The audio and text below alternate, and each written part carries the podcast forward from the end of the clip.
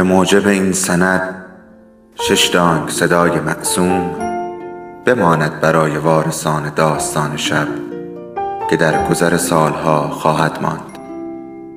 ارادتمند داستان شب.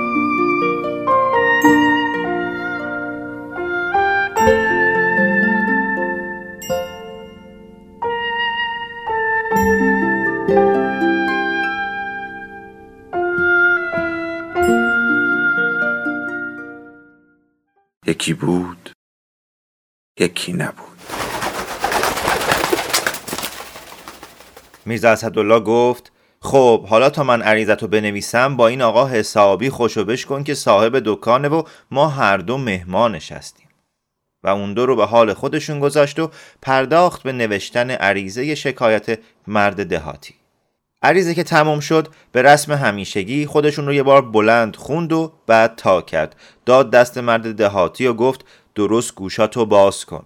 از یه بار پنیرت یه لنگش رو میفروشی تا پول دستت باشه. همه پولا رو هم خورد می‌کنی و از قراول دم در گرفته تا دربون اتاق کلانتر اول یکی یه عباسی می‌ذاری کف دستشون. بعد میگی چی کار داری تا راحت بدن. یه لنگه دیگه پنیر رو هم می‌ذاری کولت. یه راست می‌بری برای حضرت کلانتر.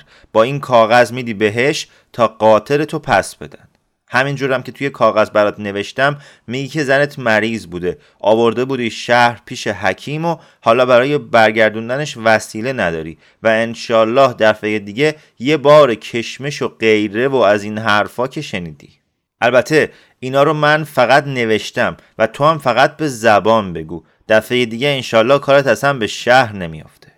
مرد دهاتی که هاج و واج مونده بود دادش در اومد که آخه چرا؟ مگه من مال کسی رو دزدیدم؟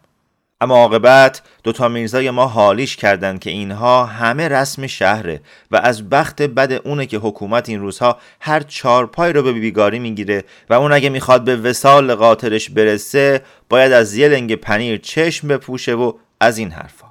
و دست آخر وقتی مرد دهاتی قانع شد قرقر کنان برخواست و دست به کاغذ خواست بره که میرزا عبدالزکی نگاهی به همکارش کرد که ساکت به گل قالیچه چشم دوخته بود و نیمخیزی کرد و صدا زد آی مشتی کو حق و تحریرت جانم؟ که میرزا اسدالله دست همکارش رو گرفت و گفت ولش کن بیچاره رو حوصله داری. میرزا عبدالزکی نشست و مرد دهاتی وسط تاریکی توی دالان مسجد گم شد و میرزا اسدالله آهی کشید و گفت می‌بینی آقا اوضاع بد جوریه. توی چنین روزگاری وقتی پای کلانتر محل توی معامله ای باشه آدم حق داره شک کنه و از خودش بپرسه چه کاسه ای زیر این نیم کاسه است. به گمون من حتما کلانتر توی اون معامله سرکار سهمی داره. همکارش جواب داد تو چقدر بدبینی جانم. متولی وقف گفتم که خود میزان و شریع است. اگه هم کلانتر همراهمون میاد برای اینه که مبادا احتیاج به کمکش باشه. آخه اینجور معامله ها توی این دور زمونه تا وقتی روی کاغذ نیومده باد حواس جانم. هر کدوم از طرفین می‌تونن دم به ساعت بزنن زیرش. اما جانم وقتی نماینده حکومت همراه آدم باشه دیگه جرأت این بیمنزگی ها نیست. باز میرزا اسدالله رفت توی فکر و بعد از لحظه ای پرسید حتم داری آقا که قضیه همین جور هاست؟ آخه سهم حکومتی ها چیه؟ همکارش جواب داد جانم موی ما که توی این کار سفید شده. آخه اگه من حتم نداشته باشم پس کی داشته باشه؟ اصلا این کار به حکومتی ها چه جانم؟ میرزا اسدالله گفت به هر جهت نقدن که خرس شکار نشده است. البته اگه قضیه همین جورا باشه که تو میگی چه اشکال داره؟ یزید ابن معاویه هم اگه یه وقت به کلش بزنه که قدمی در راه خدا برداره میشه کمکش کرد. بله همکارش گفت می‌دونی جانم این میزان و شریعه اون قدرام بد نیست که تو خیال می‌کنی. بعد هم به ما چه مربوط که چه کاسه ای زیر نیم کاسه مردمه؟ مگه مردم یک صدم چیزی رو که به دل دارن به زبون میگن؟ چرا جانم راه دور بریم؟ همین ایال من. خدا می‌دونه جانم دیگه دارم از دستش دق می‌کنم. نمی‌دونم چه ها به سر داره. دیگه حالا صحبت از طلاق به میون کشیده و مهلت یک هفته. من از تو که چیزی پنهون ندارم جانم. شیطان میگه بیا و برو پیش همین میزان و شریه خودتو از شرش خلاص کن. میزا اسدالله گفت ای آقا این حرفا کدومه؟ بعد از هشته سال زن و شوهری دیگه این حرفا قبیهه همکارش گفت مگه این زن قباحت سرش میشه؟ جانم هر چی میگم زن شاید خدا نخواسته شاید مسلحت ما در این بوده که بی تخم مترکه بمونیم. مگه به خرجش میره؟ هر چی میگم جانم نگاه کن به زندگی میرزا اسدالله. انگار کن بچه های اون مال خودتن. ببین بعد از این همه قلم به تخم چشم زدن هنوز نتونسته یه حجره برای خودش دست و پا کنه. چرا؟ برای اینکه جانم هر چی در آورده خرج بچه هاش کرده.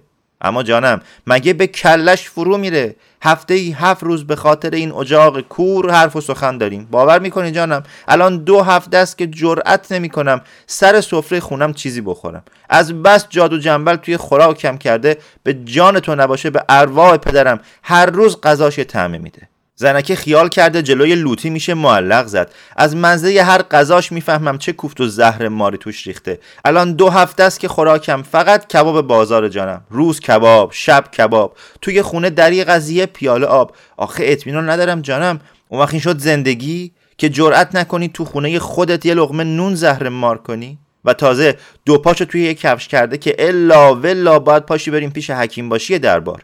حالا که می‌بینه خام نمیشم جانم این مقام رو کوک کرده. درسته که حکیم حکیمه اما این حکیم باشی دربار از نم کرده های خان مقرب دیوانه. می‌خواد برای ببره پهلوی اون که شاهد برای طلاقش درست کنه. میگه جانم حالا که به دوا درمان های من اعتقاد نداری خودت پاشو برو درمان کن.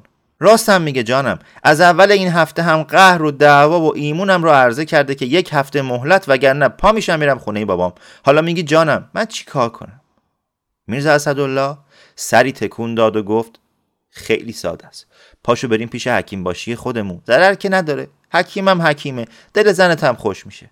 همکارش گفت ده جانم درد بیدرمون من همینه که نمی‌تونم برم پیش خاندایی تو. مگه نمیشناسیش که چه آدم بد پیلهیه مگه نمی‌دونی که چه دل خونی از من داره؟ جانم تازه اومدیم و رفتیم پیشش و معلوم شد که چه می‌دونم جانم؟ یادت هست سالای آخر مکتب اون دختر کلفت خونمونو برام سیغه کردن؟ خدا زلیلش کنه. میترسم همون کاری دستم داده باشه. زلیل مرده اونقدر خودشو به چشمم کشید جانم و اونقدر بعد از ظهرای تابستون لخ جلوی روم توی حوز رفت تا اختیارم از دست رفت و اون افتضاح بار اومد که می‌دونی. تازه کاش یه جوری سربنیز شده بود و مجبور نمی‌شدم سیغه چهار ماهش تحمل کنم. راستش در همون چهار ماه بود که فهمیدم یه بلایی سرم اومده جانم. وقتی هم که فرستادیمش دهلای دست پدرش مادرم مثل اینکه بو برده باشه منو برداشت برد پیش همین خاندایی تو که خدا عمرش بده. حسابی به دادم رسید.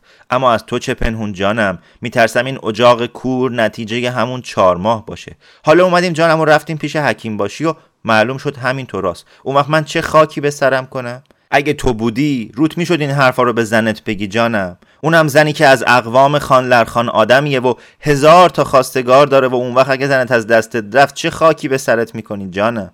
میرزا اسدالله پا به پا شد و پای راستش رو کمی مالش داد. بعد گفت اولا از کجا معلوم که اینطورا باشه که تو میگی؟ ثانیا از قدیم گفتن که حکیم محرم آدمه. کاری که شده و خاندایی من هم حتما می‌دونه که خدا رو خوش نمیاد میونه یه زن و شوهر با این حرفا به هم بخوره. می‌خوای با هم میریم پهلوش. تو سیر تا پیاز قضیه رو براش بگو. منم ازش قول می‌گیرم که گذشته ها رو ندیده بگیره و معالجت کنه. میرزا عبدالزکی گفت تو همین یه زحمت رو برای همکارت بکش. یه عمر دعاگوت میشم جانم. باور کن منو از بدبختی نجات میدی. خدا عالمه که کار از کجا خرابه. شایدم تقصیر از خود زنک باشه جانم. بله این راه هم باز حکیم باشی بهتر از هر کس می‌تونه حکم کنه. اون وقت می‌تونیم ازش بخوایم بفرستنش پیش یه قابله. بله مگه فقط مردا باید مقصر باشن جانم؟ حالا بگو ببینم نمی‌تونی دعوتش کنی خونه خودت؟ میرزا اسدالله گفت تو که می‌دونی. من دو تا اتاق بیشتر ندارم. البته صحبت از رو درواسی نیست. تو از دنیا و آخرت من خبر داری و اونم که دایی منه. اما شاید خواست در خلوت معاینت کنه. بهترم اینه که آدم وقتی با حکیم کار داره بره محکمش. و بعد ساکت شد و چند دفعه سر تکون داد و دوباره گفت باش اینم محض خاطر تو. فردا صبح خونه رو خلوت می‌کنم. بچه ها رو میفرستم بیرون و میگم خاندایی اول وقت بیاد. اما معطلش نکنی ها. و به اینجا مذاکرهشون تموم شد و دوتا میرزا به نویس ما خدافزی کردن. میرزا اسدالله که از حجره اومد بیرون اول سری به خونه حکیم باشی زد و سلام علیکی با زندایی کرد و چند کلمه برای دایی نوشت که رفته بود سر مریض و به این زودی ها نمی اومد و بعد رفت به طرف خونه خودش. شام که خوردن و بچه ها رفتن توی رخت خواب میرزا اسدالله تمام غذایا رو برای زنش تعریف کرد. از کار نون آبداری که براش پیش اومده بود تا درد دلهای میرزا عبدالزکی و قراری که برای فردا صبح با حکیم باشی گذاشتن و بعد پرسجو از اینکه برنج و روغن توی خونه هست یا نه و اینکه در قیاب میرزا زنش چه ها باید بکنه و بعد می‌دونی زن؟ بیکاری ایال همکار منو آزار میده. باید دستشو یه جوری بند کرد. پا میشی میری پیشش و وادارش می‌کنی. یه دار قالی تو خونش بزنه. خودت هم کمکش می‌کنی. همچی که سررشته پیدا کرد کار تمومه. فهمیدی؟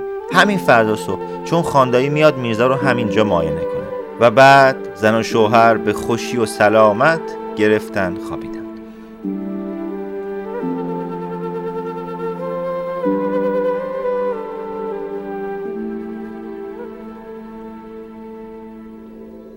داستان شب بهانه است.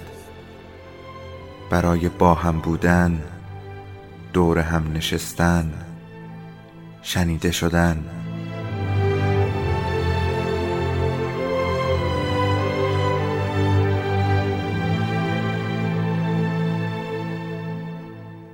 صدای افسانه ها رو میشنویم.